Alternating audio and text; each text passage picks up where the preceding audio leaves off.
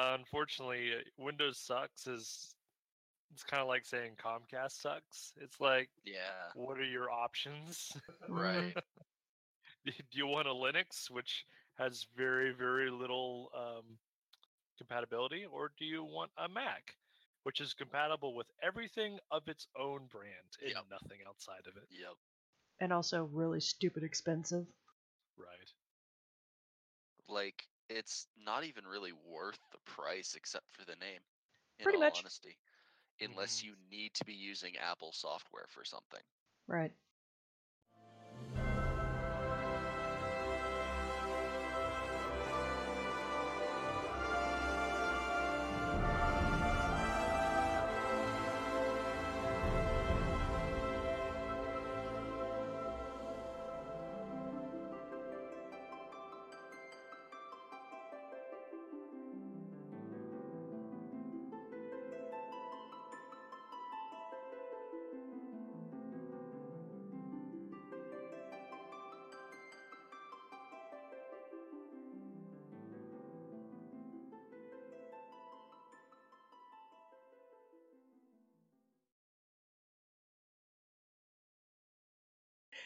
Alrighty, so, um, I guess, welcome back to Nerdscape, the semi weekly uh, podcast where two siblings with not nearly enough time on their hands uh, get together on a semi regular basis and discuss nerdy stuff. Yes. I am Ralma, I'm Fen. and today we have a special guest with us. Uh, Jax, if you would like to introduce yourself. Hello, my name is Jax. I am six foot tall. I wear glasses. I'm married to Ralma.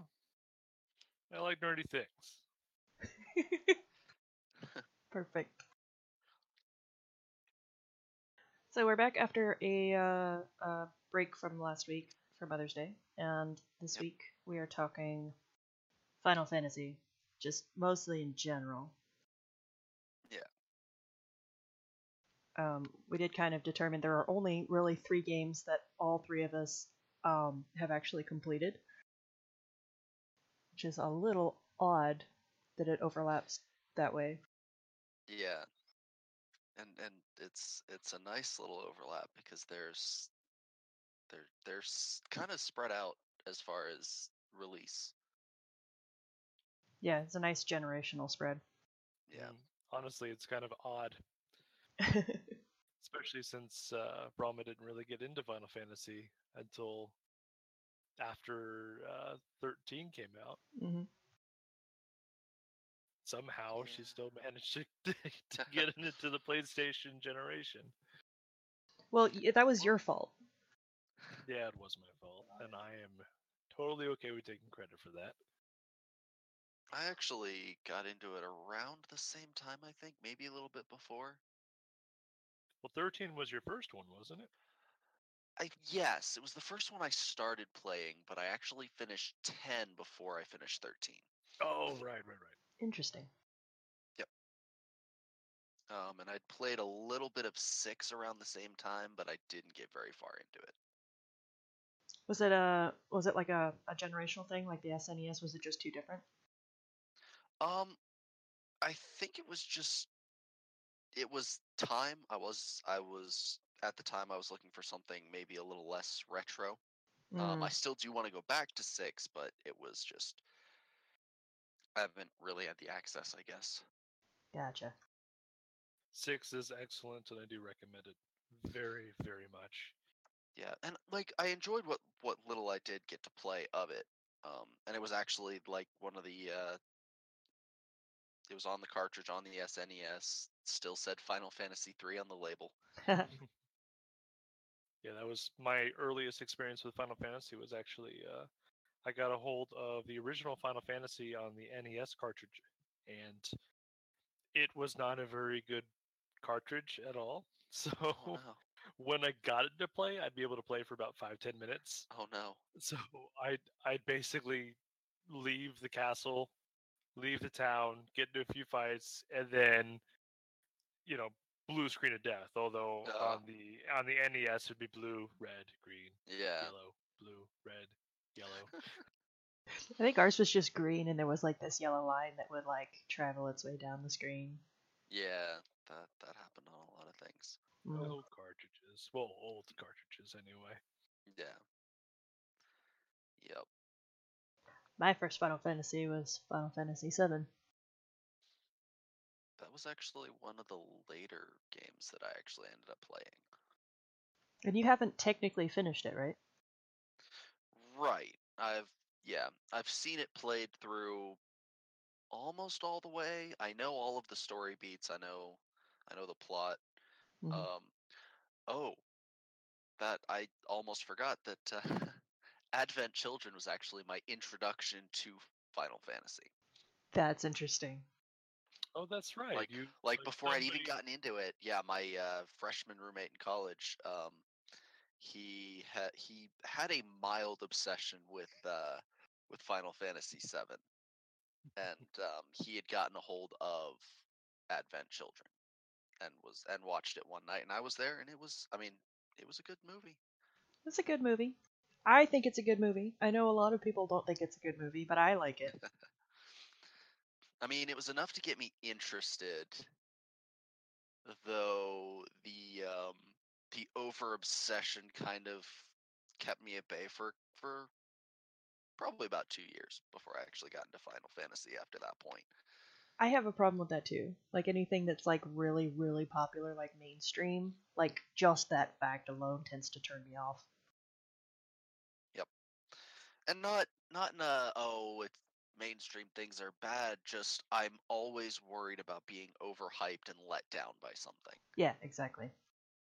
So it's it's kind of a way of managing my own expectations. Yeah, that sounds about right. It's kind of like um, what's a good representation of that? Oh, it's uh, kind of like when Ralma played through uh, 15. Um, and based on her reactions, I pretty much dropped everything and played the game myself. I had very different emotional responses to the game compared to her. I'm um, still very valid, still very good game. I enjoyed it a lot, but we had such different emotional beats in that game that it's yeah, it's not even comparable. Yeah. You walked out of the kitchen into the living room, and I was in tears. and then you waved at me like to go away Yep. because stuff was happening and i'm like okay i'll go play some more dot hack Yeah, there was I don't know. There was something that didn't quite have the emotional weight I would have liked, and we'll get into this more when we get into spoilers. Mm. But I'm not sure if that was because of the way it came across, or if it was something that had been, if it was because it was something that had been spoiled for me. um, oh, you got prior spoiled?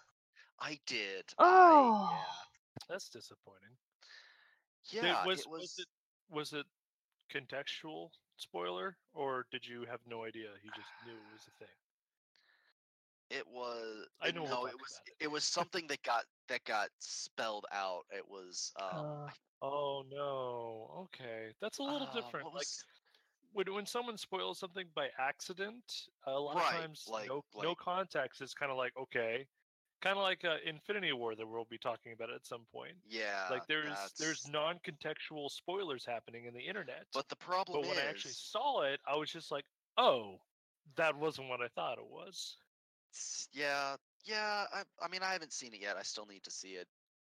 My my issue is that there's so many people trying to do that non-context spoiler, but they're each pulling a different facet of the same event, and so you see enough of it, and you start seeing what they're talking about. yeah. it's, it's kind of like seeing three dimensions in a room like at Mhm. you know you got cross sections of the room you're not really going to notice much but enough cross sections you understand what the layout is Yes. yeah, yeah. but no, this was something I had I had pulled up the uh like drop down like the information section on on the PlayStation dashboard hmm and it was like you know there's like those the videos or whatever Right. the suggested videos or something and it was like the first one and it was labeled with what the scene was it was like the Oh. cut scene I didn't actually see any of it but I saw the title and I knew it was just I was fo- following the events in which knight kills demon they have to figure out how to handle demon's death and you're like but demon's not a demon. I'm confused. That's disappointing. Generic, but yeah. yeah, no, like, but that was it was like, and it, it again, this was like shortly after I'd started playing, so we might have been a week or two into release at Mm. most. Which was what made it more frustrating. Was it's not like this was a game that I put off for a while, and you know, it was no, it was I just started playing shortly after it came out, and already things were being plastered all over.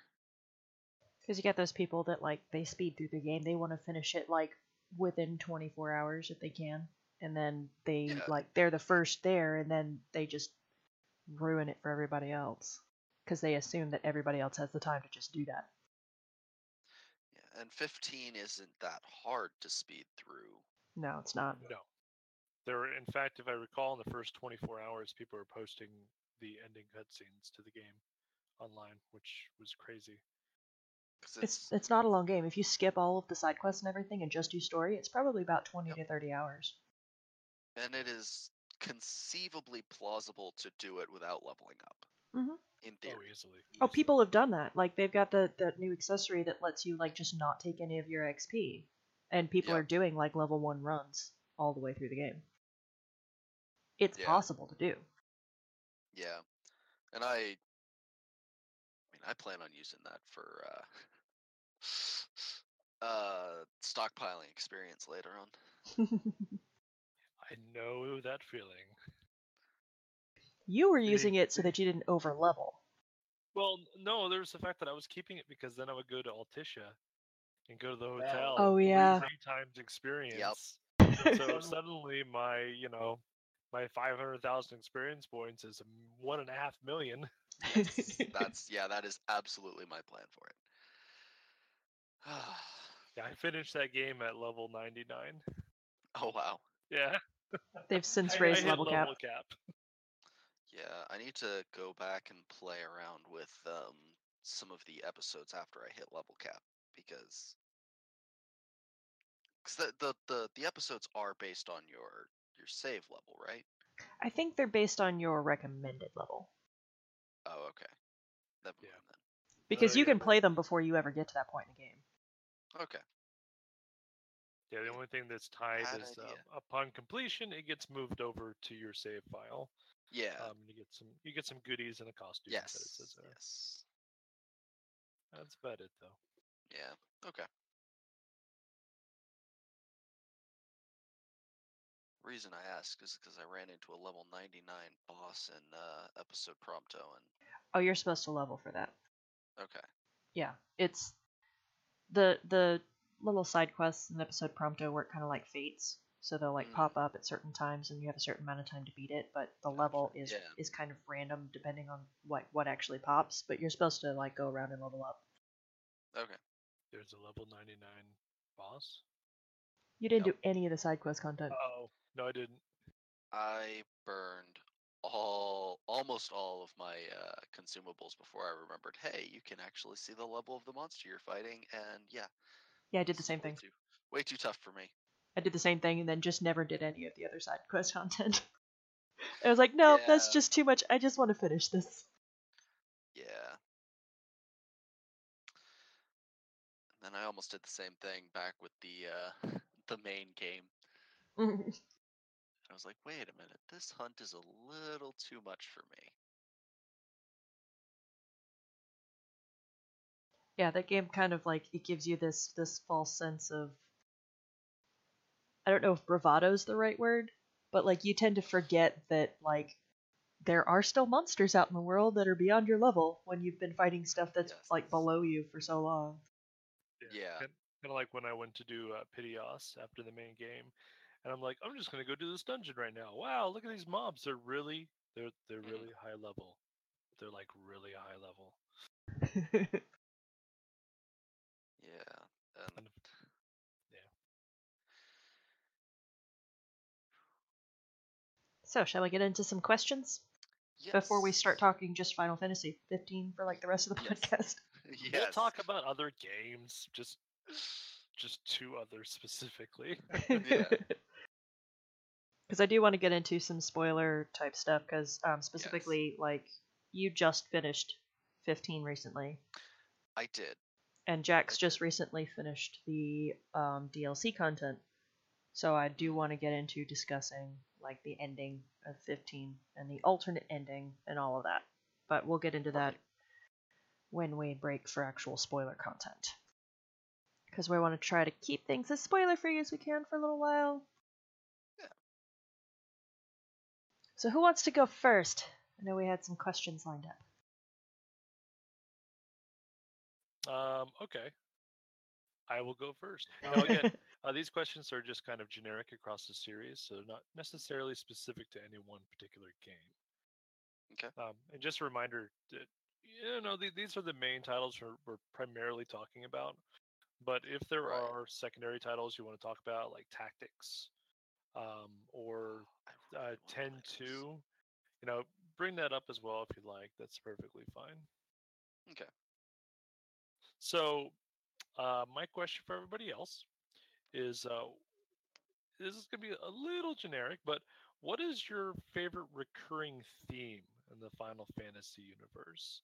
Um, whether it's a, a person, people, a setting, specific summons, stuff like that. What is your favorite recurring theme? Ooh, that's that's a tough one because I can think of three off the top of my head, and I don't know which one. Uh, We can talk about all three. I've always been a fan of Biggs and Wedge. I showing love up. and so much. That's that's and actually the first time I encountered them was the original incarnation, like I said when I played. Vicks, Vicks Wedge. Yep, in uh, in bad six. translation. Yeah, I have- I saw. Oh, sorry. Sorry. No, I was just gonna say I, I have kind of a, a different connotation with Biggs and Wedge because before I was given Final Fantasy VII to start with, I was given Chrono Trigger, Yeah. and and they're in oh, there. did they did, did they do that in Chrono Trigger too? They're they're less characters and more just kind of like a reference in like a mini game, but it was Ah. still like this thing like wait a minute, Star Wars in a video game? This is not a Star Wars game. I am confused. So it, it kind of stuck with me, and then when they showed up again in in Final Fantasy VII, it was like, oh, this is gonna be a thing. Okay.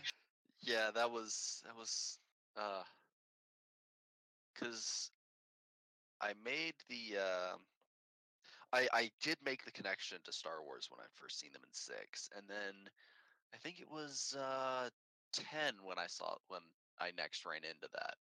And it was just like, "Wait, is this is this a running joke now?" and in 10, they um they had the same names, but their letters are moved around, right? Is that what it Mm. was? I think so. There was something about the something about the spelling was a little off, but it still came out about the same. Like, yeah, it was like Deweg or something like that. And then I don't remember what the other one was. I Yeah. don't remember. Well, actually, that it's funny that you brought that up because that is also my favorite recurring theme, but it's a little more generalized. Um, just the idea of a comedic pair or group Yes. of characters. Like um, in nine, it's um, it's um, oh, I just went blank on it. It's uh, blank and I can't remember Marcus. Blank and Marcus from nine. Um, of course, they have completely different names, but Mhm. they're pretty much a, a just a silly group that actually, at times, will join your party as well. But they're they're good old friends of the main character, and they're just hilarious whenever they're on screen. I love blank. That's great. Yeah, but they're not blatantly slapstick humorous like in let's say Final Fantasy Eight, Mhm. where it's Biggs and Wedge and everything's just hilarious because it's a hilarious scene. With with um uh, with Blank and Marcus, it's more of the connotation of the scene and how they they um, you know they they bounce off each other. They're great foils for each other. Yeah.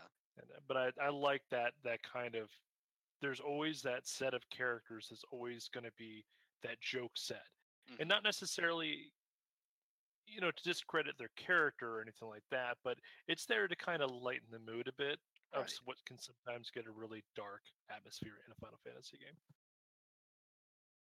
I think my favorite recurring theme is probably the summons, mostly because I'm just always excited to see like what they do with it different in each game. Yes, Yes, and the different the different designs that are you know unique to each game, but also definitely that specific. Um, that you know it's obvious Right. who that is. And also to see like which ones they keep and which ones they don't, which ones are new and, and stuff like that. Eight had Yep. a lot of new ones. Mhm. Right, because they had very um very extensive summoning. Well, uh, there were how many were there? There were like twelve of them that you could collect. No, Oh, okay. I think it was about sixteen. Oh, okay. Okay. For some reason, I thought there were more. No, there's not. Um, but they they had like the big ones, like you had um Ifrit and Shiva, and right. um Leviathan. Um, eh, but then they had like really obscure ones that I don't think have popped up in any of the other games. Right. Like um Diablos. Like from from 14, like that that boss, that was from Final Fantasy 8 that's cool. But yeah, that's that's kind of that's that's probably my favorite thing. Is seeing like what they what they do with the summons. And then you've got situations like 12, where the summons are actually the names of all the major airships, Right. as well as the models of those different airships. And then the actual summons are completely brand new. That was Right. that yeah, was heard that was that. different. And I remember when it came out, there was a lot of grumbling. I, there was a lot of grumbling about that game just in general. That's that's true. But now now it's being mentioned when people are like best game in the series. I've seen 12 gets mentioned almost as much as 9 actually. Mm, yeah, 12 is um 12 is one of those those diamonds in the rough type games where when you go back and look at it with a little bit of time, um, that game has aged really well um, because the gamers have grown up a bit more and they've really started to recognize the the quality of the story and the nuances of the characters.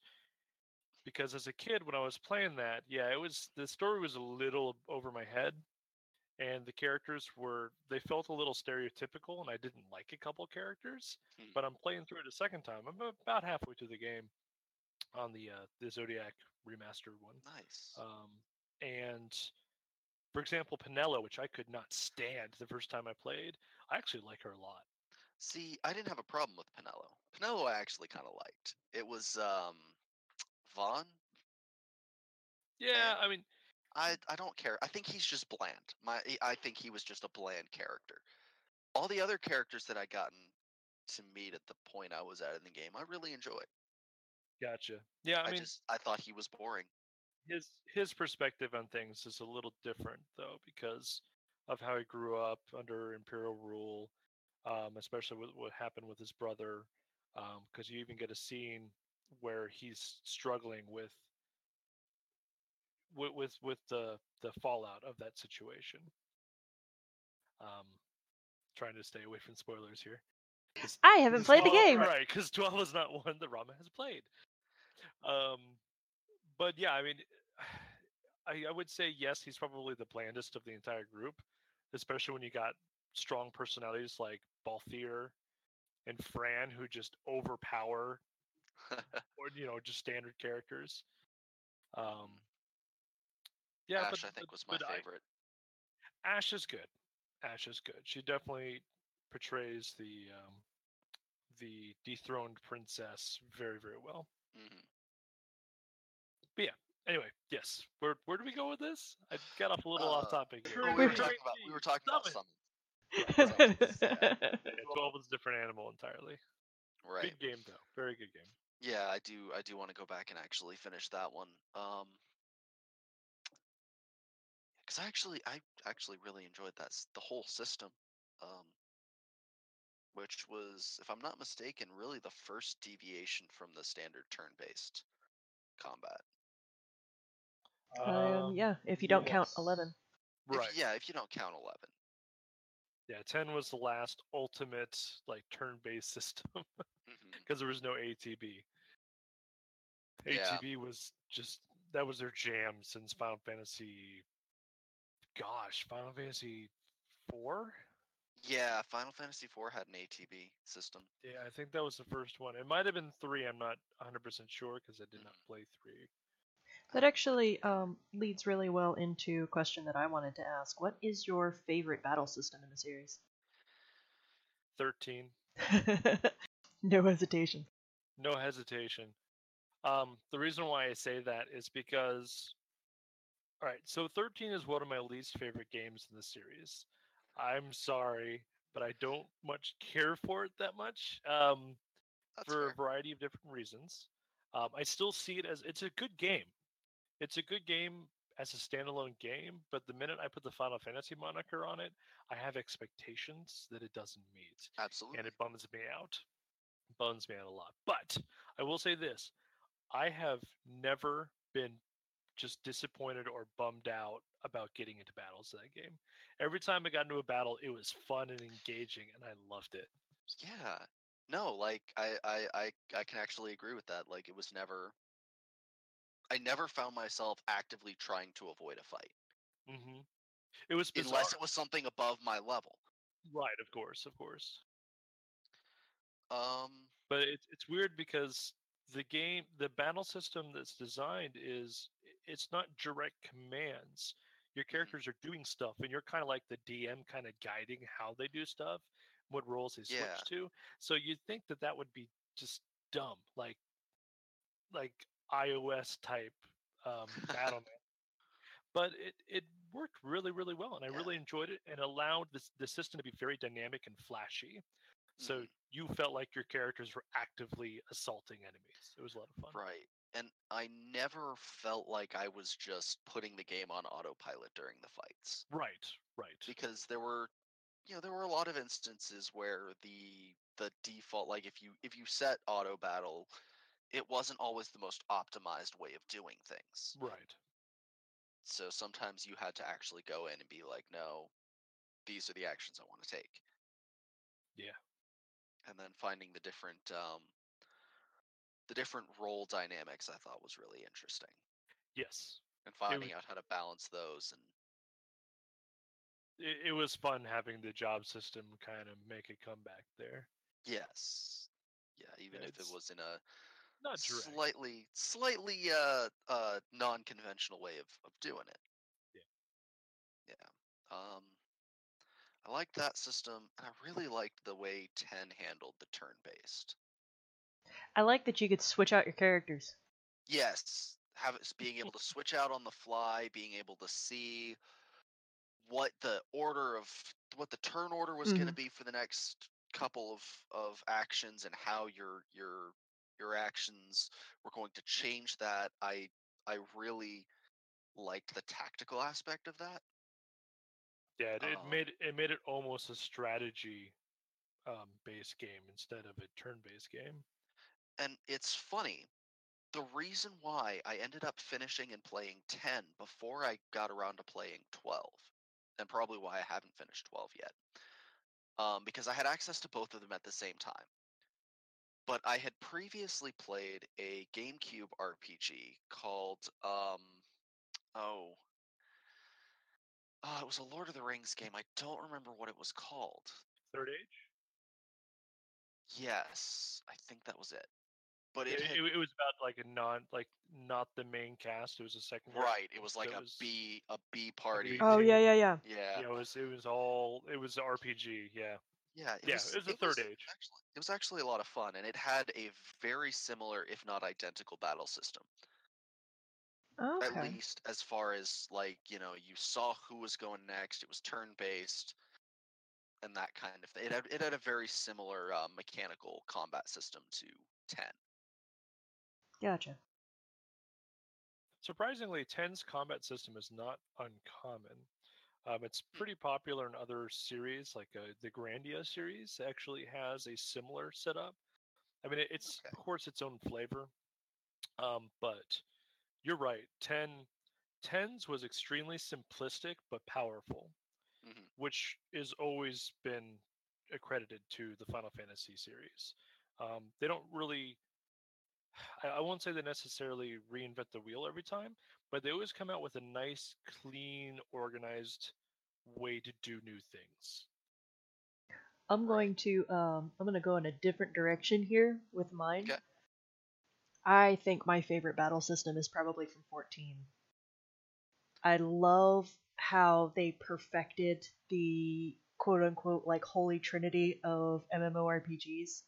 Um, just the the way the job roles work so well together. Speaking of not reinventing the wheel, right? Yeah. And then the fact that like the global cooldown system makes it feel like a turn-based game without actually being a turn-based game. yeah. No, I can see that. and what's impressive is that it doesn't slow down combat necessarily Mm-mm. because hmm because your abilities require um, you know flanking an enemy or attacking from the rear for different classes um, you also have Yep. to pay attention to all your buffs debuffs your balancing of different attributes on your character yeah yeah it it it's never boring to fight Oh, no. One, once i Right. would say once you hit um, somewhere in the 40s um, before level 40 or so you're you've got a very incomplete kit Mhm. and it Mhm. does feel very slow but it, it's teaching you how to play your, your job really really well because it does get very complicated later on. Um, but something that i've noticed um, with us going back and playing um, lotro so much recently is that with the global cooldown system and knowing exactly like when your abilities are going to be available it it kind of eliminates where a lot of other mmos have like this weird lock that it doesn't really explain to you when you're able to use abilities after you've just used one. Right. Mm. And you don't get that with this game. You know exactly when you're going to be able to hit a button and do something else. No, that makes Vanguard. sense. Vanguard was kind of similar in that regard, though it didn't have anything near the global cooldown system, and it involved a lot of spamming a single ability until your other cooldowns opened up. Right. But no, I, I do enjoy 14 system, and I cannot wait to be able to get back into it. You you know where to find us. Yeah. Um, I think it's Fenn's turn to ask yeah, the question. gonna say I think Ben Okay. still has a question to give out. Yeah, yeah. Um, uh, since we had just touched on um, summons, what is everyone's favorite summon from the series? And it can be, and um, which iteration of that summon is your favorite? Oof. Hmm. Sorry, I guess that's an easier question for me than for. well, do you want to answer it first while we're thinking? Uh, yes, yes. I'll give you guys some time to answer. Um, my my favorite is is Bahamut because because dragons. It Um, makes sense. I'm sure I'm sure this is this is surprising to no one. Nope. Um, as far as uh, my, hmm, I think my favorite is actually uh, seven. Hmm. Which which Yeah, Bahamut from Seven? Because there were, like, to- three of them. I'm trying to narrow narrow down. I'm I want to say zero.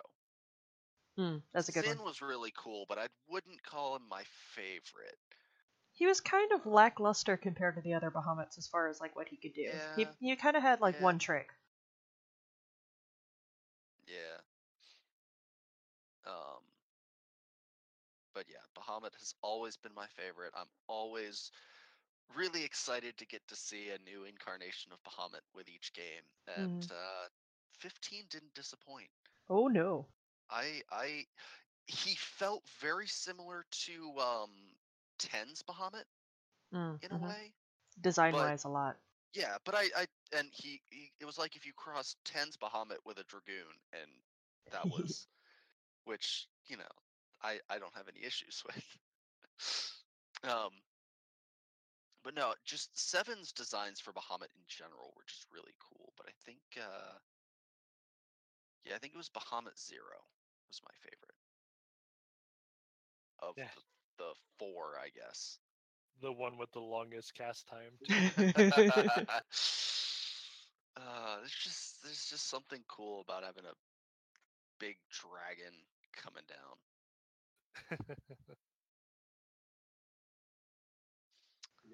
um, I think My favorite summon in the series is probably Carbuncle. Carbuncle. He's so cute. He's so cute. Okay.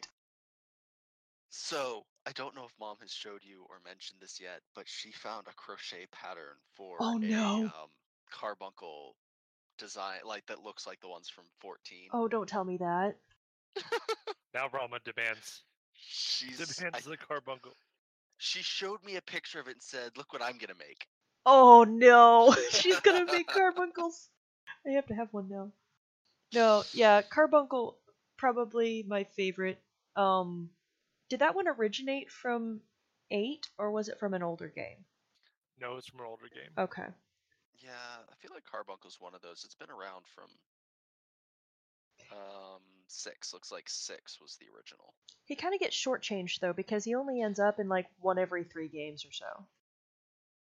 Oh no, he was an enemy in three first. Okay, I was an enemy. Okay. He was an Apparently, he was, enemy from um, three. he was a use uh, usable summon in five first. Okay. but then he wasn't in seven and he wasn't in t- uh, nine or ten. Right. No, he's in nine. Was he? Eiko. Oh yeah, I never used her in my party. Yeah, depending That was on my what- problem. Oh, depending on what accessory uh, Eiko would be wearing, Carbuncle would actually do different party buffing effects. Okay, okay. I think my favorite um, iteration of Carbuncle though is one from 15. 15? 15. 15. 15 had a great design.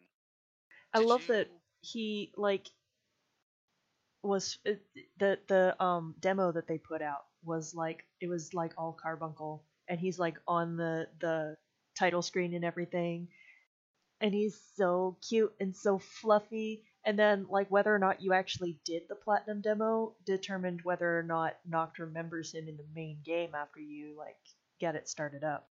Right. Yeah. hmm And that he, was he shows up in uh, in uh, the the different photo shots. Yeah. on occasion Mhm. too. now. Um, it's funny. I was kind of when they first announced. Well, not first announced, but when they first started their their real campaign, advertising campaign for 15, I was kind of like, "Well, this is cool. I'm looking forward to this." But I wasn't really like, I didn't really get hyped up for it Right. Until I played the platinum demo. Mm. and I really enjoyed the I, I enjoyed the battle system and the way it all worked. it was a really good showcase for like what the game was going to be and showing off like all the different really really nice mechanics and stuff like the the day and night Yep. cycle and all of that The weather and hmm even got gave you a taste of driving. Though I think they I I want to say they improved on the driving mechanics. i'm pretty sure they did because it was a little clunky in the demo. but yeah i love carbuncle i was so mad in 14 when you like you get your your summoner job and then you're not an arcanist anymore and then you don't get carbuncle anymore Right. And then when they it recently- forever yes to get the uh, the the summon glamours out. they're finally there and they've added an extra carbuncle so it's not just Yep. blue or yellow anymore you can have a red one and the red one is Yep. really pretty and then they keep coming out with like other stuff that you can have that's carbuncle themed but you have to pay real world Yeah. money for it and it pisses me off Yeah. Anyway. So I've been thinking about this this whole time. There are a lot of summons in the games. Mhm. Um, a lot of them that I like to varying degrees, but I would say the most, the most consistently enjoyed um, summon in the games for me is probably Odin. Ooh. ooh Um, I just I don't know. I, I really like the idea of of this someone who can just show up, just clad in, in dark garb, you know, riding a, a six-legged horse, wielding this powerful weapon that can slice enemies in half, and and just he just shows up, he does his one slash, and he moves on, and he's done. And I, I know that there are some variations in that in other ones because he uses his Gungnir in um, in uh, Final Fantasy on occasion. Um, I think he most often uses that for boss fights because the the mechanic of Odin is that he clears the field for you, but for a boss fight that's not really possible. So he usually Right. uses Gungnir for like boss fights and stuff. So he still does a lot of damage. Right. But but I just I just like this kind of human-esque creature that you call upon. It, Mhm. it makes it feel a little more, a little less fantasy, a little more. I almost want to say history, historical, Or like war-based mythology. Instead. Yeah, yeah, there you go, Yeah. mythology maybe. So whenever you call on him, it feels like he actually feels like something that's part of that world, and it, it helps even more so that in later games, like in eight, you encounter him um, as this kind of pe- super boss at the top of this uh, elaborate dungeon that you have to get through, and then he doesn't even attack you. He just gives you a time limit, and if you can't beat him in time, he instantly kills you. You just have to beat him before that happens. And then, of course, 14 is just fantastic. I, I love. Odin from 14.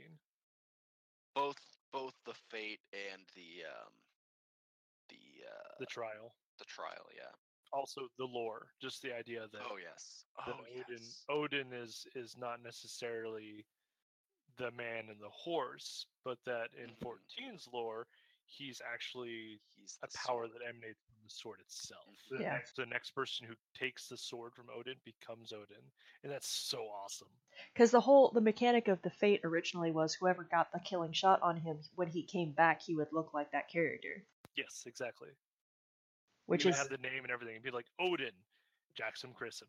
You know? Yeah.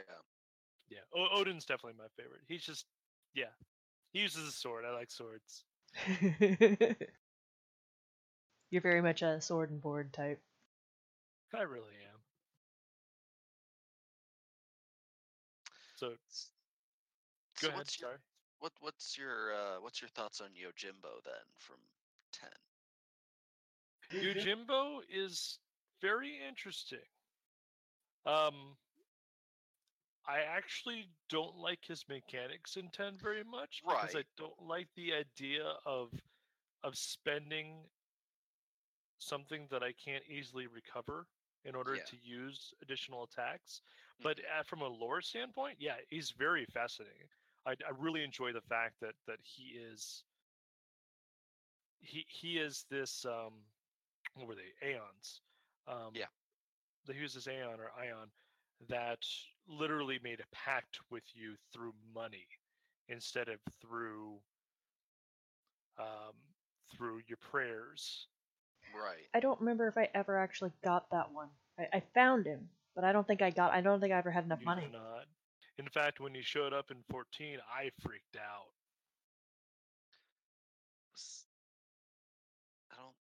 you if I've haven't gotten seen him in 14 He I I'm hasn't, sorry. remember. he hasn't, yeah not not he hasn't played in finished a really long time Yeah. okay well the good um, news is that's barely a spoiler Okay. I think I'd heard about Yojimbo at one point, or at least the He- the announcement prior he, to the he will patch. show up uh, the you know everything's very japanese culture um, Yeah. and chinese culture over there so him and then the uh Seiryu and and and them all show up as Genbu they're all starting to show up That's cool. Mhm.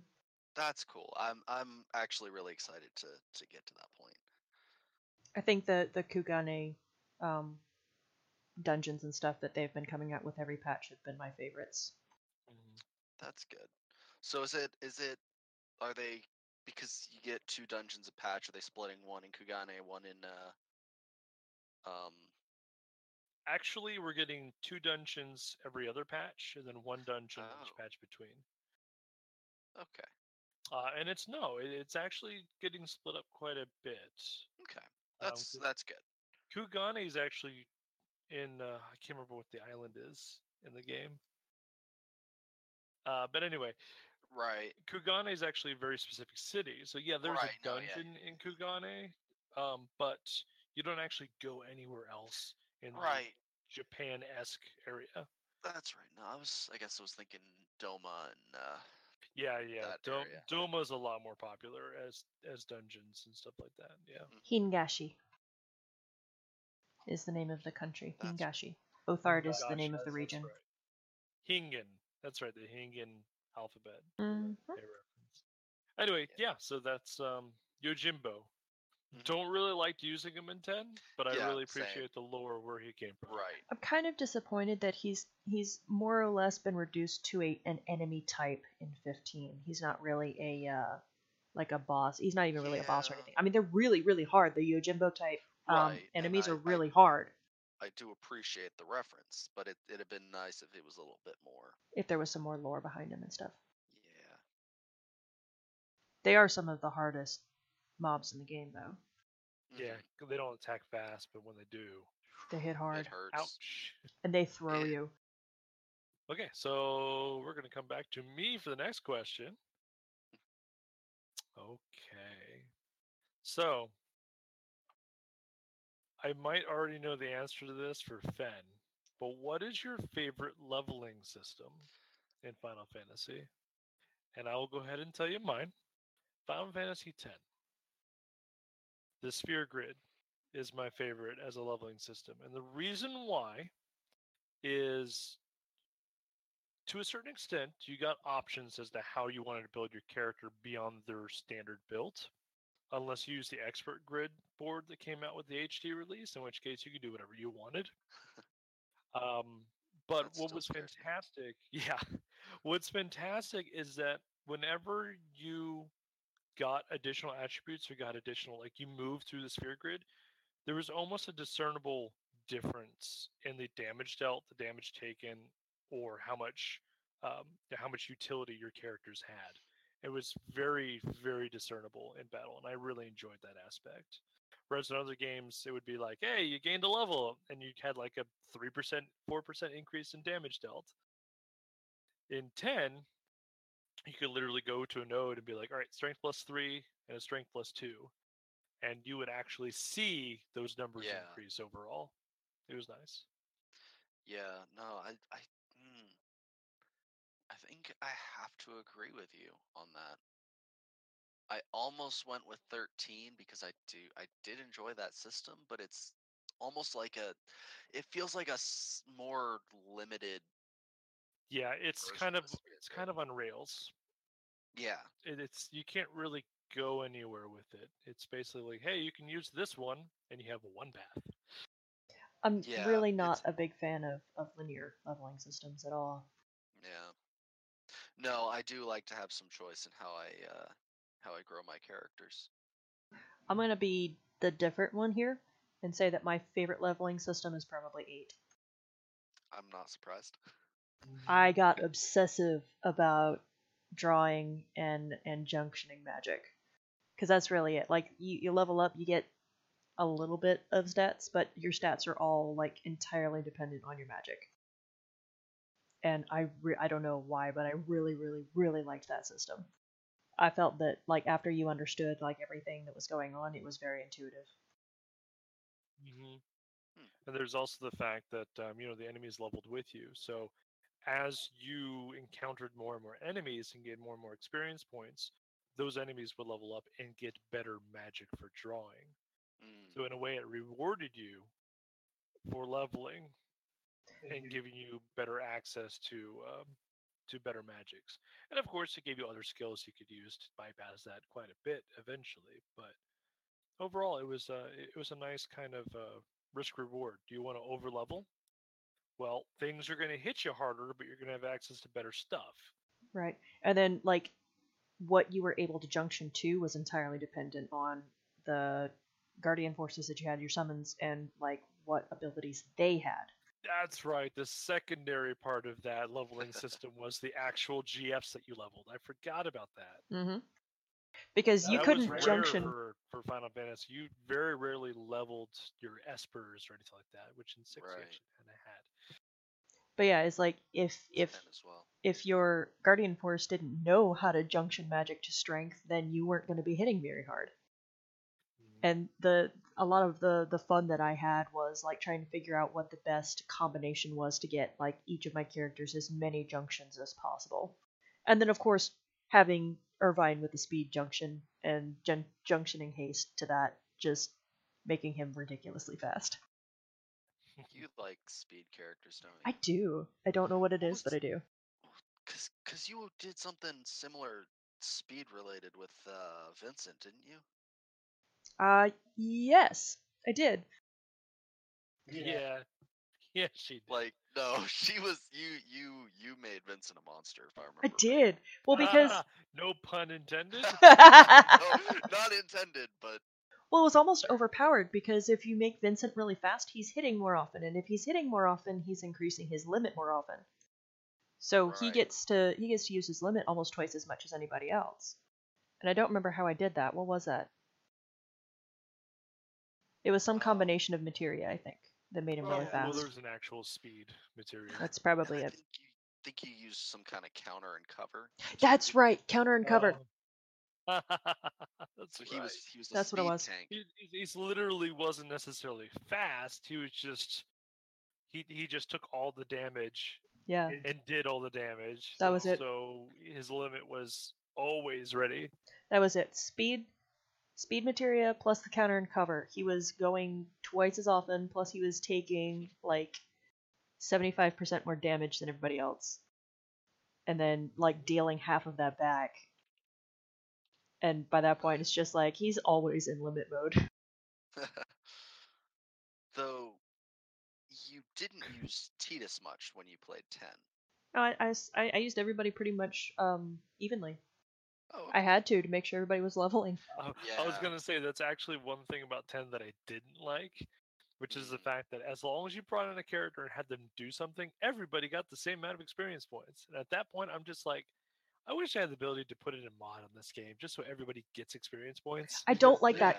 Then, then it becomes a chore for me to get everybody leveled all the time. right. I don't like that about RPGs in general. Like anytime that your backup characters don't get XP, that's what I, I really like about the Tales system.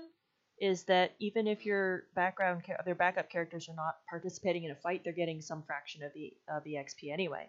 But most of the time, games will force you to use a secondary team, and if they don't give you any way of leveling them besides just constantly switching out your characters, you end up with a crappy team. And that's what I Yep. hated about the final dungeon in Final Fantasy VIII.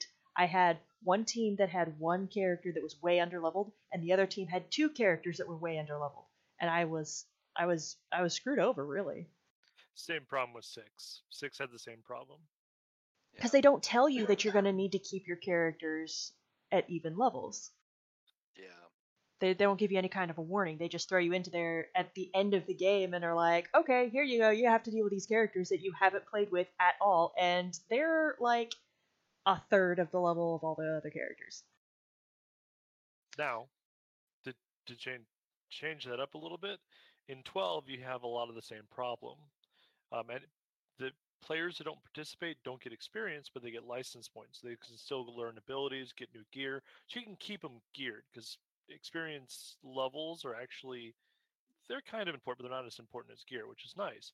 But very early on in the game, you actually get an experience boost accessory, which doubles your experience gain. So if there's ever a time where you feel like one character is getting way behind, slap that accessory on them, bring them into fight, and you get them ramped up real fast. That's nice. It's also um, it, it, it's almost like a um a relief in 15 that you only have those four characters to deal with, and that you yeah. will never be swapping them out anyway. So unless one of them like leaves the party for a little bit, which does happen on occasion, like they're all going to be about the same level. Yeah. Uh, yeah, yeah.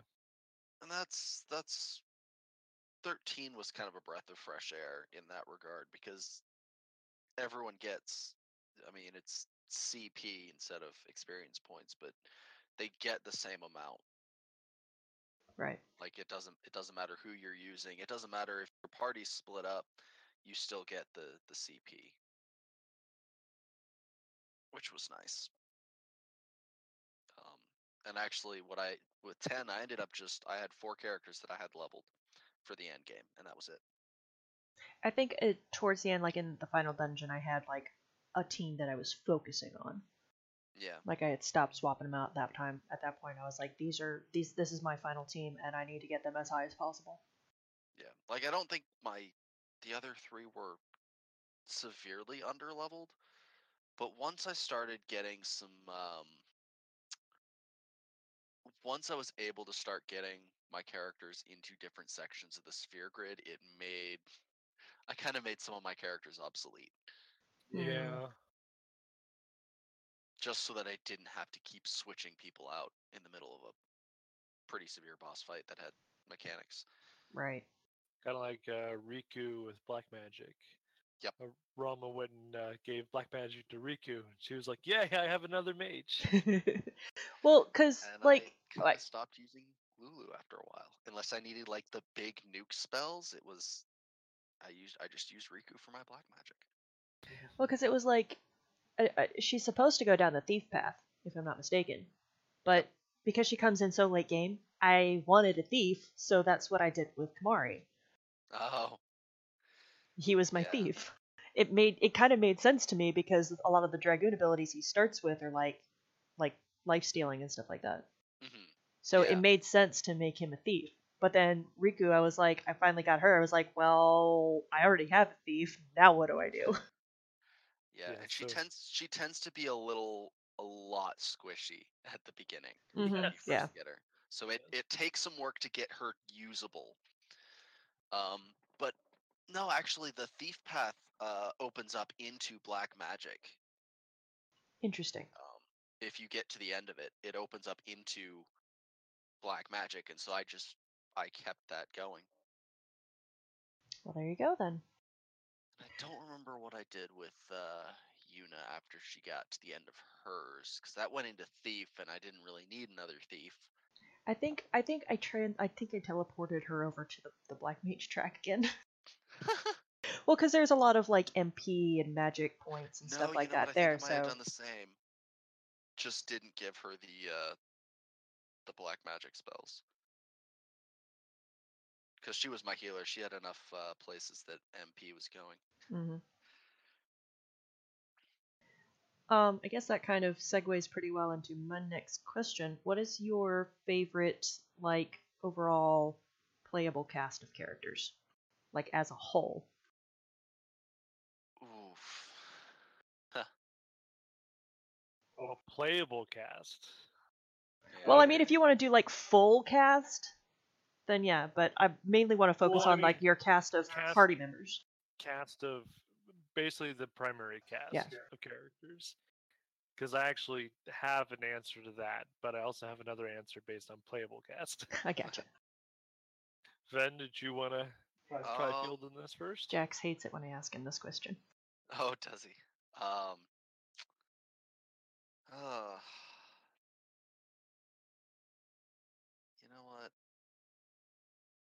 I actually really like the cast of 13. Like that's that's what kind of draws me into that game is I really enjoy the characters, especially if you expand into the two playable characters from 13 to I with one exception I I felt like I felt like it was a they were I was able to relate to them.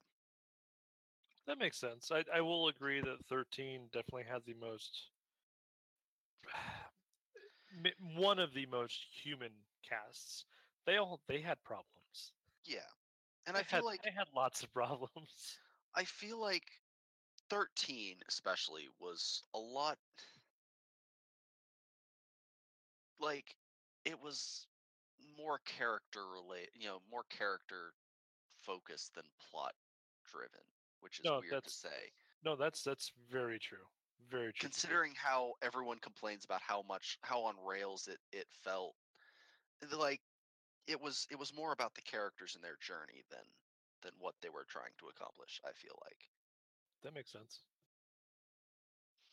Because I, I I do agree. I think the story in 13 suffers a lot. Mhm. Um, Yeah. But the characters are what are driving the story. and It, and it's actually very Tales esque in that uh, in that way of looking at things. I don't know. To be fair, Tales of the Abyss has a really, really good story. Tales of True. Vesperia just doesn't. Well, Tales in general tends to be very character focused. mm, You're right, Abyss does, but that's a whole nother discussion. um, speaking of story suffering, um, this is going to come as a shock, but I'm going to have to go with uh, the the cast for Final Fantasy IX. No, I can see that. So I, I do have issues with that game. Like I did not I did not care much for that game at all. But my issues all have to do with pacing.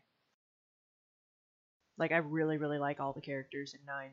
And I don't think even as far as like Quina being a mascot character doesn't annoy me as much as some of the other characters from other games. Like that's kind of my basis for like my favorite cast is how much do I dislike the character that I least like in this roster. nice. Poor Hope. Oh, oh, but he has such a beautiful character.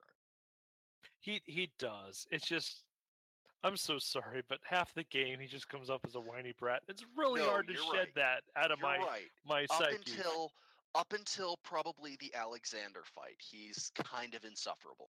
Yeah, he really. Is. But but but again, like like I had mentioned, all the characters in that game have such big problems. Yes. Oh my gosh, they're all And so then- weighted down by their their very human problems, which is nice. But you you it, see it came it, it became like the primary issue of the game, which is so hard for me to get past. Yeah. Yeah. And then and then you see where where he ends up in Final Fantasy or yeah, 13 too. And it's it's nice to see how much he grows. I I do want to go back and play 13.2 and Lightning Returns because I actually have the games. Mm, Um, but because 13 was kind of a sore spot for me, I Right. just never really went further with it. So uh, hearing you talk about it does give me some hope for reconciling some of these pent up frustrations with it. yeah.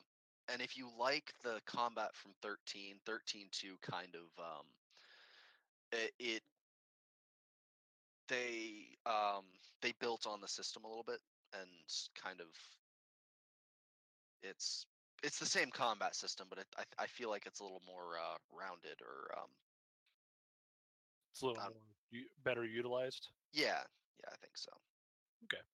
and then Gotcha. because there's only two playable characters there's actually a um a pet system which is interesting That's right. fun You like catch monsters or something, right? Yep. You can you can catch monsters and and use them and each monster has a specific role that it fills and so you can when you're setting your um paradigms you can actually set different monsters depending on the paradigm Sounds like they mixed in the uh, monster catching from 10.2 in with the uh, actual battle system. yeah yeah a little bit um So then- yeah, I I nine definitely has one of the best casts. Personally, Mhm.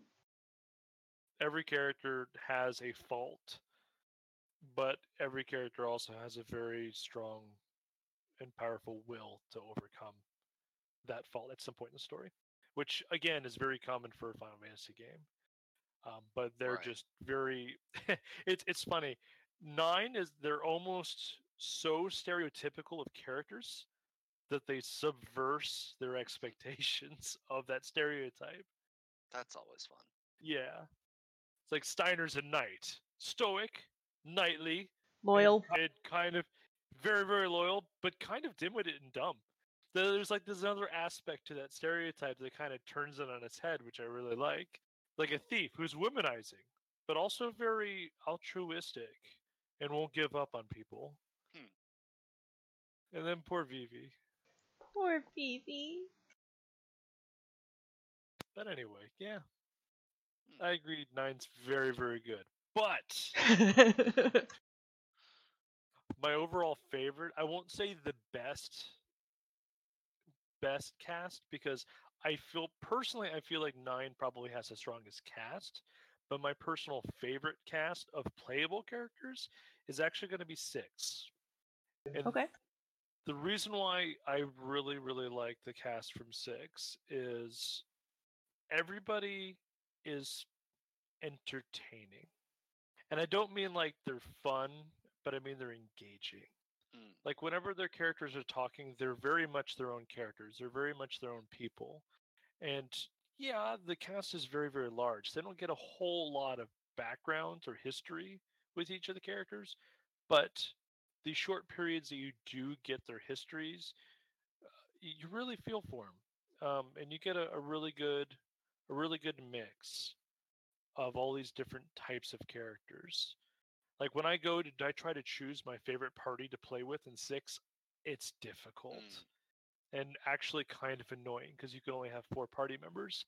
But I want to take Terra because she's central to the plot. I want to take Locke because he's awesome and he's not a thief. Um, I, I want to take Edgar because though he's a womanizer, he's very, very loyal to his uh, to his beliefs and his own people. Um, I, I want to take Sabin because he's overcome his own weaknesses. Um, I want to take Shadow because he has such a sad background to his story. He's so cool. And I, I want to take Celes because she's my favorite character in that game. She's amazing. She's basically a paladin and a, and a mage rolled into one. It's like, it's just, or, or I can't even, Cyan. Like, ah, they're all so good. They're all so good. I just enjoy them. They're, they're all fun. And they all have their own separate battle system built into their character. Uh, Locke is very straightforward, but you know he can he can steal, and it's a steal thing. That's easy. But then you have Celes, who's a lot more a lot more um, strategic in which she can absorb magic. Uh, you have to precast it, but she can absorb a magic shot at your team, so she can take on these really powerful, dangerous spells, recover MP, and take no damage to the party. It's stuff like that is amazing. Mm. Six is good. I'll have to Oh. try and get my hands on it to play. I recommend it. It's actually not a very long game. Um, it just feels long because a lot happens. It's also one of the few games where a thing happens in a game that almost never happens, but I can't talk about it. Anyway, um, but my actual favorite cast of non-playable, like just cast overall, it's gonna be 14. Such a good cast. Such a Yeah, large, 14 colorful cast. Especially, yeah, 14's great. yeah, uh, especially Alphinaud. Mm. primarily is just he's kind of the leader of the group to a certain extent and gets the most amazing character arc through through two expansions. Uh, he's just he's come so far now, and uh, Yeah. him and Thancred and um and uh Y'shtola, and then you've got the newcomers as well. Um, Yeah. You've got uh, Lyse when she was revealed. Hien is just amazing. I love Hien. I love Hien so Yeah, much. fun. I like um I like the different sides of Yugiri we've gotten to see because I feel like Yes. Mm. she she's in it's such a dramatically different role in Stormblood than she was in the 2.0 patches. Yeah, yeah. Yes. When She we was a first very- meet her, she was a lot more um almost authoritative, I think, because Mhm. of the position she was in, and then she's very much we see a completely different side of her in She's almost subservient around Mhm. Hien. But she's become almost like this hot-headed, um, subservient type. Like she, if she, if he doesn't keep her reined in, she'll just go nuts and like destroy everything because she can't keep her emotions in check.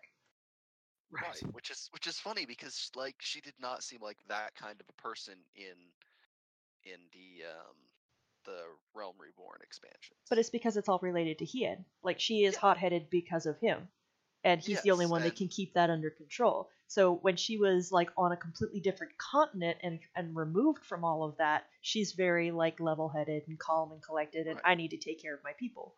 and I and I think it's also the circumstances she was under. She she wasn't in.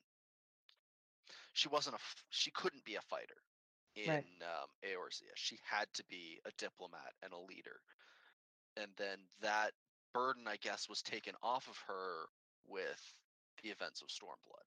hmm So that's been fun to see. Yeah. um, as somebody who's gone through the uh, the dragoon job quests, I really like um, Estinian's character arc. Estinian is he's like the bro that you never knew you needed until he comes on screen. You're just like, oh, Estinian's here. Everything's gonna be fine. Yes. Uh, I'm just amused that at this point in the story, now that he's kind of like gone through an arc and everything and is more or less removed from the main scenario and all that, I still have the option to go and do the Dragoon quests. And I feel like that's a major oversight on the developers' part, and they will never do that again. yeah. I don't. I I almost feel like he wasn't originally expected to show up in Stormblood. No, I don't think he was. Like they were like, "Oh, we need characters from Ishgard to tie things into." Well, what about that that guy from the Dragoon quest? We never decided what he was, what happened to him at the end. But the Dragoon the Dragoon quests have a lot of foreshadowing for what happens in Heavensward. it's true. That's very very true. So kind of the whole time things were building in Heavensward, I just had this like I knew where it was going. Or if I, not knew, but I I had an idea of of how badly things could go. So I was I was a little worried for him for most of that. Most of that story. Yeah. I just I I like the fact that now at this point of the game, it's basically like if you ever need to you need to get the big guns involved, you call up Raubahn and Estinian, Yes. and Yep. problem solved. Ah, Yeah, so that's my g- general cast of of uh, characters. That's that's my favorite. They're not playable, of course, because it's an MMO. But yeah. a- as characters who surround the main hero, they're I, I I love every single one of those characters that you get involved with, even the ones who Mhm. are very very shortly lived, like Moenbryda. She she left a huge impact on the main character. Oh yeah. Mm-hmm. Oh yeah. yeah. I would I would agree. Even just Uh, as an MMO cast of characters, it's it's an Right. amazing cast. Like the the storytelling in 14 is superb. This even- is yeah. Even like the class and the job quests have great stories. I cried at the With end of the uh, uh at the end of the um alchemist quest line. The alchemist, a crafting class. I cried at the end. but they just they they did a very good job of creating characters that felt real. Yeah, and characters that you care about. Like I the only quests that I like skip through without reading are the dailies. Because it's the same stuff over and over again. But everything else like I read through it. Oh yeah, absolutely. which I don't do for most other MMOs because it's like wall of of text that kind of has to be there, but not really because you don't need it. Yeah. Go here, do this, kill these things, come back. hmm Yeah. But I with mean, 14, I want to know And- why. and, I mean, 14 has some of that, but Actually, a lot of it, but it's cleverly disguised. yeah, It's like where one would be like, "I need you to go kill, you know, five of these living rocks. mhm, Um, grab their cores and bring them back to me. Uh, I need it for my experiments." And 14, it's it's like, um, well, the the moon is waning and it's driving the golems insane. We need you to put them down so they don't cause damage to nearby villages. Also, we need to really understand why that moonlight is affecting them. And so, if you would go and retrieve those cores, we can better understand why they would be going crazy. And you're like, oh, I'm invested now. yeah, Instead of just, I need this stuff for my research. It's closer to a D&D campaign, I think, than most other MMOs, which is funny because I think mm-hmm. that's what MMOs are trying to be. But they're missing the the primary like the thing that makes D&D interesting. Ooh, all right. So, what So was uh, what want to do? was was that was that? Did everybody go? We were missing a, a second think- question from Fen, right? I think we're missing a yeah, second think- question from Fen. So if Fen wants Yeah, to ask so I was another gonna say, question, do we, do we want to? Ma- I'll, I'll ask one more question, I guess. Yeah. And, uh, and then we can go into like spoiler stuff. And if we have any other questions that are more spoiler-esque territory, then we can ask those like Like one end. that I know is going to be if it's asked, just straight up. Um, I'm actually. Is it? Uh, I hope it's okay if I I steal a question that was brought up by someone else in the Sure. because I think the other questions that I have prepared, I think would be better if we can get take tackle them closer together. Yeah. Um, So, what is everyone's favorite job from the series? Paladin. Um, Sa- sad, sadly, um, there's only really one true rendition of the job. Mm, So, I mean, the good news is it's pretty much the premise of what the job is based on. So I can easily and confidently say the the best iteration of the job is going to be Cecil. mm. Ah, I loved Cecil. I almost said four for my my playable cast, but there were just there were a lot of incidental playable characters in that game that I didn't enjoy all of them. But the Mm. the main five of that game I enjoyed. And Cecil's such a great protagonist. Cecil, that's right. I I'm going by my childhood memory. Yeah, it looks I like it looks like Cecil. Or, poor voice. yeah, Ce- Cecil is, is I guess the official pronunciation that everyone uses. But yeah, the the paladin. I mean, sword and board. It's just it's just my bread and butter. Really, I I can't. It's really difficult for me to step away from sword and board classes just because Mm, I like the idea of both being able to be defensive and offensive. And most sword and board characters are designed specifically for protecting others. And Right. it just yeah, it, it really rings rings with me. And I, I I always if I go outside of a sword and board, it's it's I'm gonna have a really good reason for it. yeah, And Cecil is a good re- iteration of this, not only because that's where the class stems from, uh, overall in the entire, you know, the rest of the saga of the Final Fantasy series, but it's also something he becomes as a direct mirror of what he once was, which was Dark Yes. Knight, and he Yes. transitions to this this higher authority, this need to protect instead of to destroy, um, to And- save instead of to sunder. hmm and redemption is such a, a significant element to the story of four, just overall. So having that as the kind of um, basically the epitome of the story that four is telling. It's it. I just I thought it was really well done. I, yeah, it's very good. Mhm. Um, I will say, 14's rendition of Paladin is fun, hmm um, but I don't feel like it's a true. How do I say this?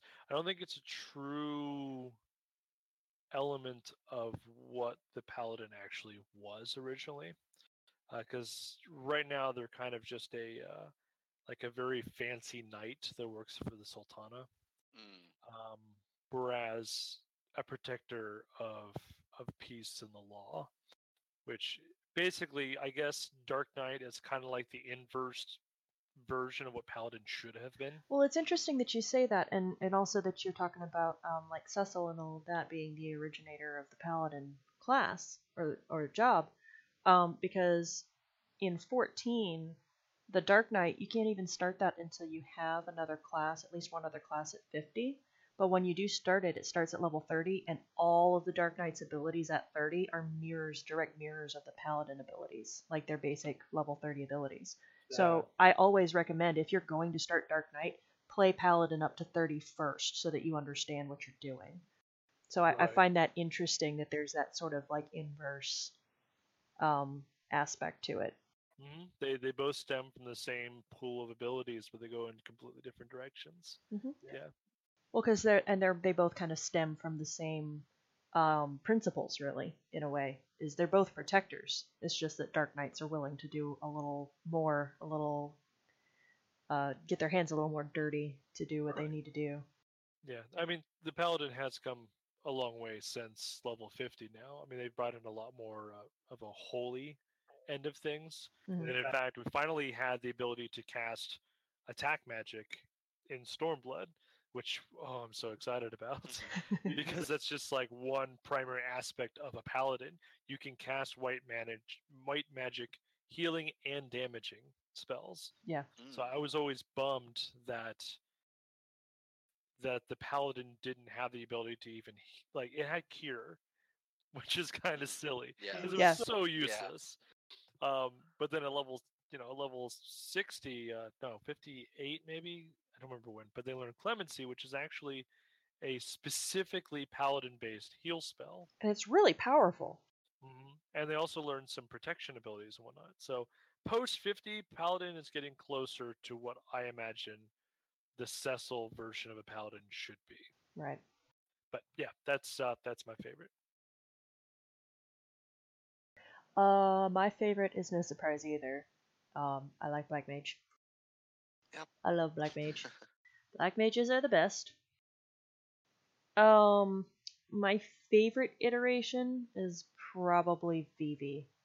Um, that was where I really kind of developed a love for the for the job in the first place was when I started playing nine. And I mean, pure black mages are actually kind of rare in the series since the older games. This is this is true. You don't really see a lot. I mean, there's black magic. It's kind of like your Right. basis. Like, you know, 7, 8, it's magic that you have to like stock and anybody can cast it and it's just kind of a generic thing. Um, but 9, 10 kind of went back to that pure job system where the black mage was a, a purely distilled character. And Lulu's Lulu's amazing hmm and she gets some really powerful spells, there's just something about that pure black mage aesthetic that, you know, the debilitating spells, the bio and the And the Pinty Hets. and the tinty hats. yeah. And and again like you were saying, I think I think the issue with 14 and in that aspect is that it's the jobs are centric to the player character. So there's not really like a characterization to it really. You have your guild that you belong to, but they're also kind of trying to like deviate a little bit from what other games have done, so they end up being very different.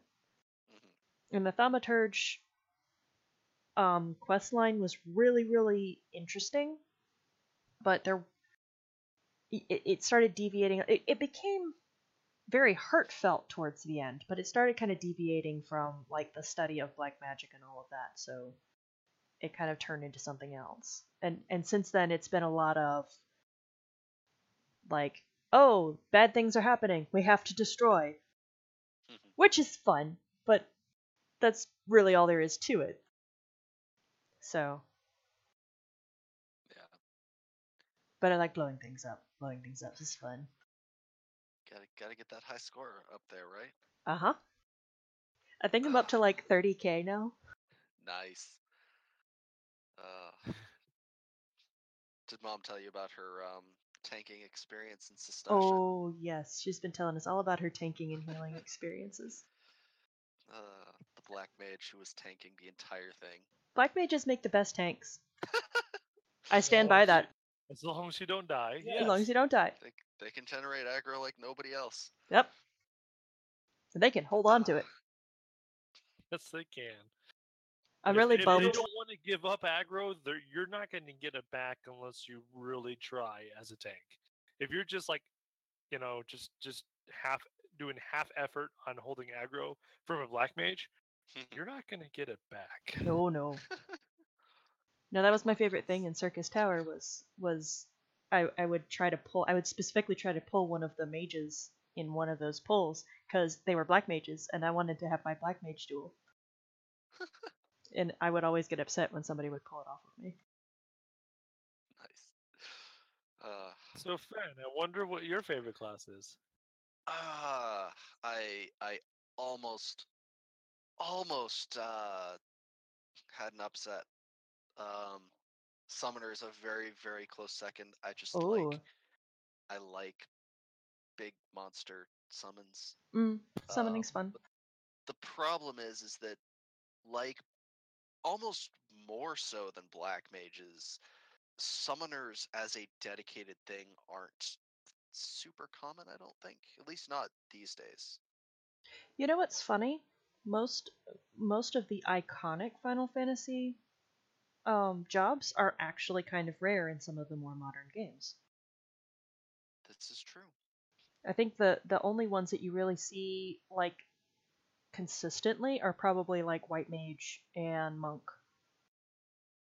Mm, Well, one could argue that the evolution of the systems that exist inside these modern games is not permitted those very pure classes do exist yeah, anymore. hybrids hybrids are much more uh, common.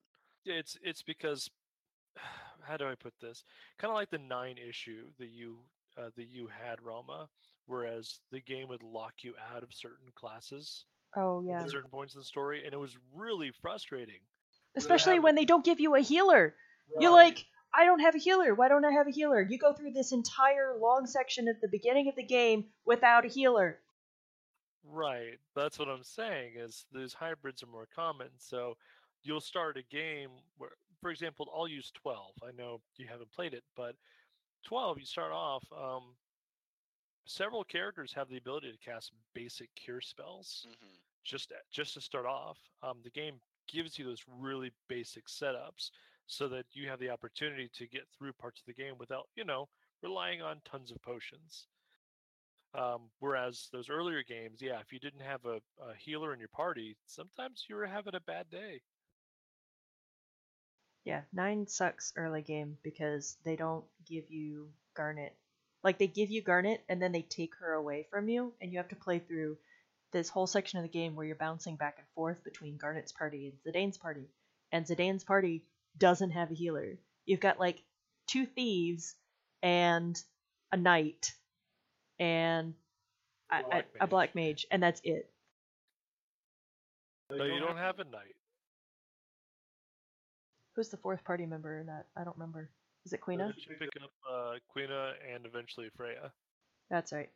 So you have like two thieves and a black mage and a blue mage, and then later on you get a dragoon, and that's it. Yeah, you're all mainly damage dealing because Yikes. Remember Steiner went with That's uh, right. with dagger at that point.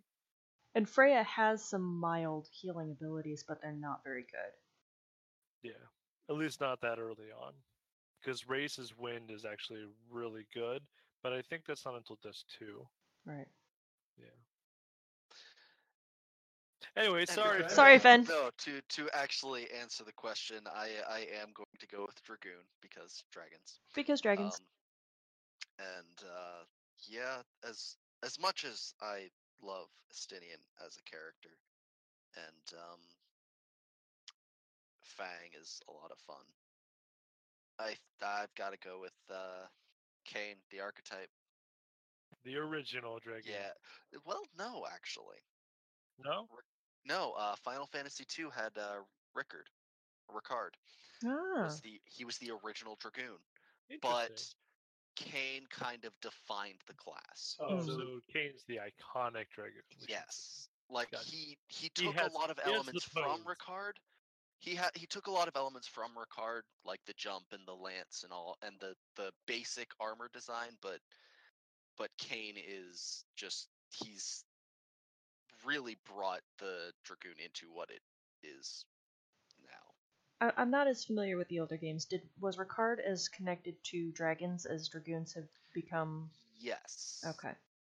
Yes, he the- was. I mean, because um, they they actually had uh like wyvern mounts. Gotcha. Because the the thing that I find odd about Freya, because nine is is so much about going back to the roots, is she is not connected to dragons at all. She just gets the jumps and the the spear and and the basic abilities. Yeah, lore the with- based yeah lore based that is true. I will say though that her later abilities there's a dragon oh gosh dragon seal? It's a dragon something. She gets a dragon ability that deals damage based on the amount of dragons that that you have felt. Okay, but that But doesn't still, really have lore-based, many yeah. lore based like it doesn't i'm just letting you know right, but it doesn't it doesn't have a really strong. She doesn't even wear like dragon armor or anything like that. She wears a red mage's outfit. for the most part yeah She's got like the the tall hat and the the overcoat and all of that. She looks Yeah. like she should be a red mage. yeah it, especially um sir fratley Yeah. even more so i would say because he's got the cool hat and everything They dress like little different colors but they dress like red mages or bards, but they have like all the jumps and everything. They're, they they operate like dragoons. So from a lore standpoint, like I find that really odd, especially considering, like I said, nine was supposed to be like going back to the roots of the series. Right. So that was I just I was curious about that because you had mentioned that like Ricard was the original dragoon. Yeah. And and Kain really just built off of Ricard's um foundation. But yeah. Um actually again, a lot of the modern dragoon type characters don't really have that dragon connection.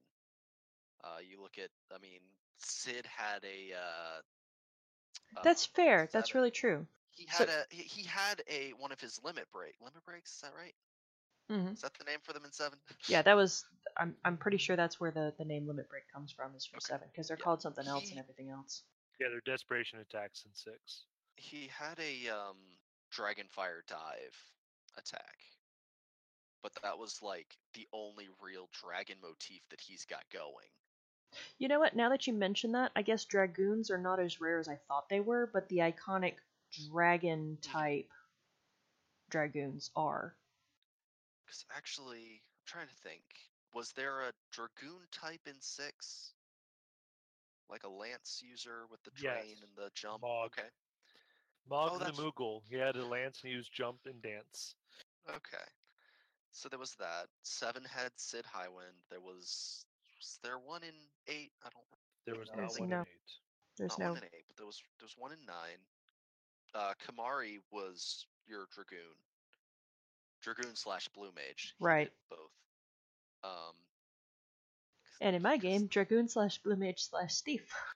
um, of course, eleven had had the job. Um, twelve did. 12 was the same way. Uh, 12 was you could choose whatever you wanted to be. Right. So There one of wasn't- them is actually a dragoon. Oh, okay. I may not have gotten that far. To use spears and well, all right. So they're not called dragoons in the game, right. but they no. use spears there's- and they have special abilities. Um, Mm. but uh, yeah, not as traditional. again and then you know fang in 13 she had she had a jump she had the lance but again not a whole lot of like not the dragon motif is missing from a lot of them Yeah. Until 14, until yeah until And then it's all about 14, which- dragons. which is all dragons all the time. and then and then uh 15 has a uh, thief dragoon hybrid Thief dragoon? you talking about Oh. Iggy? is, is would, would you not classify him as a thief I would classify him as a rogue. I would okay, classify him as a treasure hunter. Thank you very much. and I wouldn't even really say that he's a dragoon so much as a lancer. I think Aranea is probably the true dragoon. well no yes okay 'Cause yes Iggy doesn't jump. dragoon Iggy doesn't jump. yes he does yes he Look. does No, Aranea is not a dragoon. That's crazy talk. Iggy does jump He doesn't jump He as high as does. Aranea does, though. No, he doesn't. But he does have a jump, and he does have the he does have a lancet ability. Well, I, Okay. I, I think Aranea doesn't jump like. I think she has Magitech weapon that Yeah, allows no. her to jump up, To be fair, hover, and then like fire straight into the ground like a. To be fair, and she has To be fun fair. too. She enjoys that. to be fair, there is lore that supports the fact that Aranea already had a lot of her skills before she ever rose to the ranks that she has in the Garlean army, and therefore, I just called it the Garlean army, the Niflheim army, and and they gave her the Magitech to enhance her abilities. She already had all those abilities to begin with. I'm which- mixing up 14 and 15 now, and that's a bad thing. Which which empire are we talking about? there, are, there Which- are lots which- of them. Which evil empire that uses technology to invade? the kingdom of magic. Wait, wait, because there's there uh there's like what? How many different games have that theme? Most of them.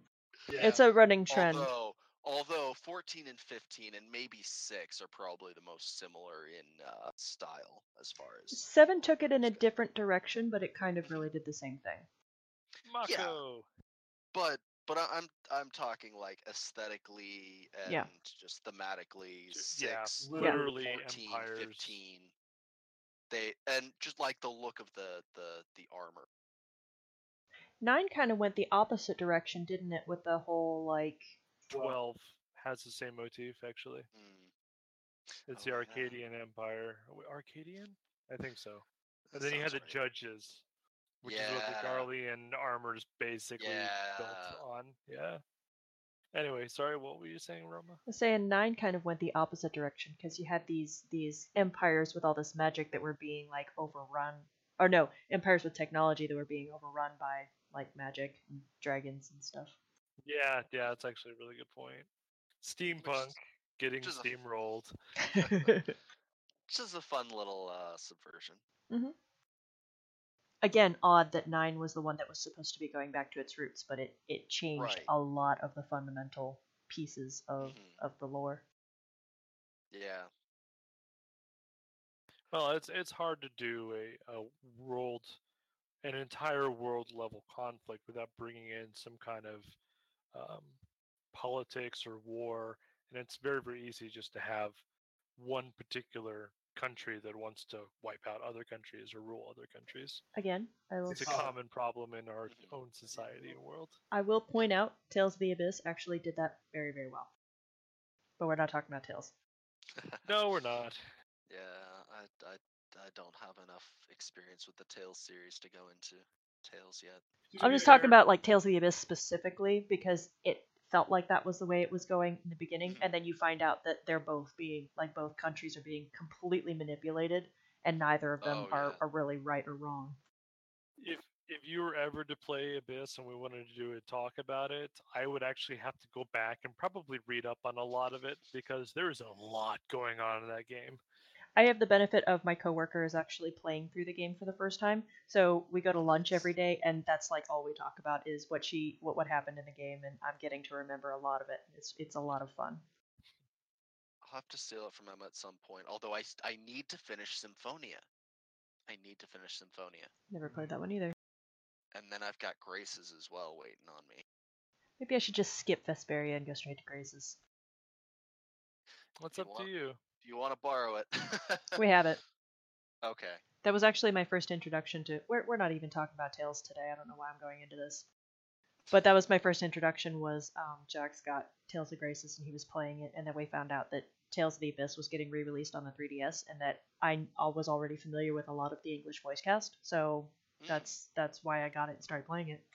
I, I basically convinced her that we were going to buy it because I know she was kind of like, eh, and I'm just like, no, no, no, it's really good. You need to play it because this, this, this, this. I think Johnny you'll really English. enjoy it. I really think you'll enjoy it. So So we we bought bought it, and she enjoyed it. And then I played great. and I played the entirety of it in between like getting to Kalm and Mhm. and going to the Chocobo farm in Final Fantasy VII. So we'll get into that um, in a minute, but that like Yeah. completely threw off my entire perception of that game, and I blame wow. Tales of the Abyss for why I had so many issues with with um, wrapping my mind around the Oh, twist of Final Fantasy yeah. VII. Yeah. Yeah, I can see that. I can absolutely see that. Okay. But I think what we're going to do is something that we haven't actually done on this podcast yet because we are running really long today. Um, I think we're going to Okay. take a break. And then when we come back, Okay. we're going to do spoiler talk about Final Fantasy VII, Final Fantasy X, and most importantly, Final Fantasy 15. Okay. Yay! So we're gonna do bathroom breaks and All right, sounds good. Walk around. Yes. All right, guys, we will be right back. All right, so that's going to be actually the end of part one. Uh, we ran really, really long, so we decided to cut it into two pieces. So for now, um, I'm Ralma, I am Fen. I am Jackson. and join us next time for part two of Final Fantasy discussion. Spoiler edition. All the spoilers. Thanks, guys. Yep, and warned. Thank you. Thank you.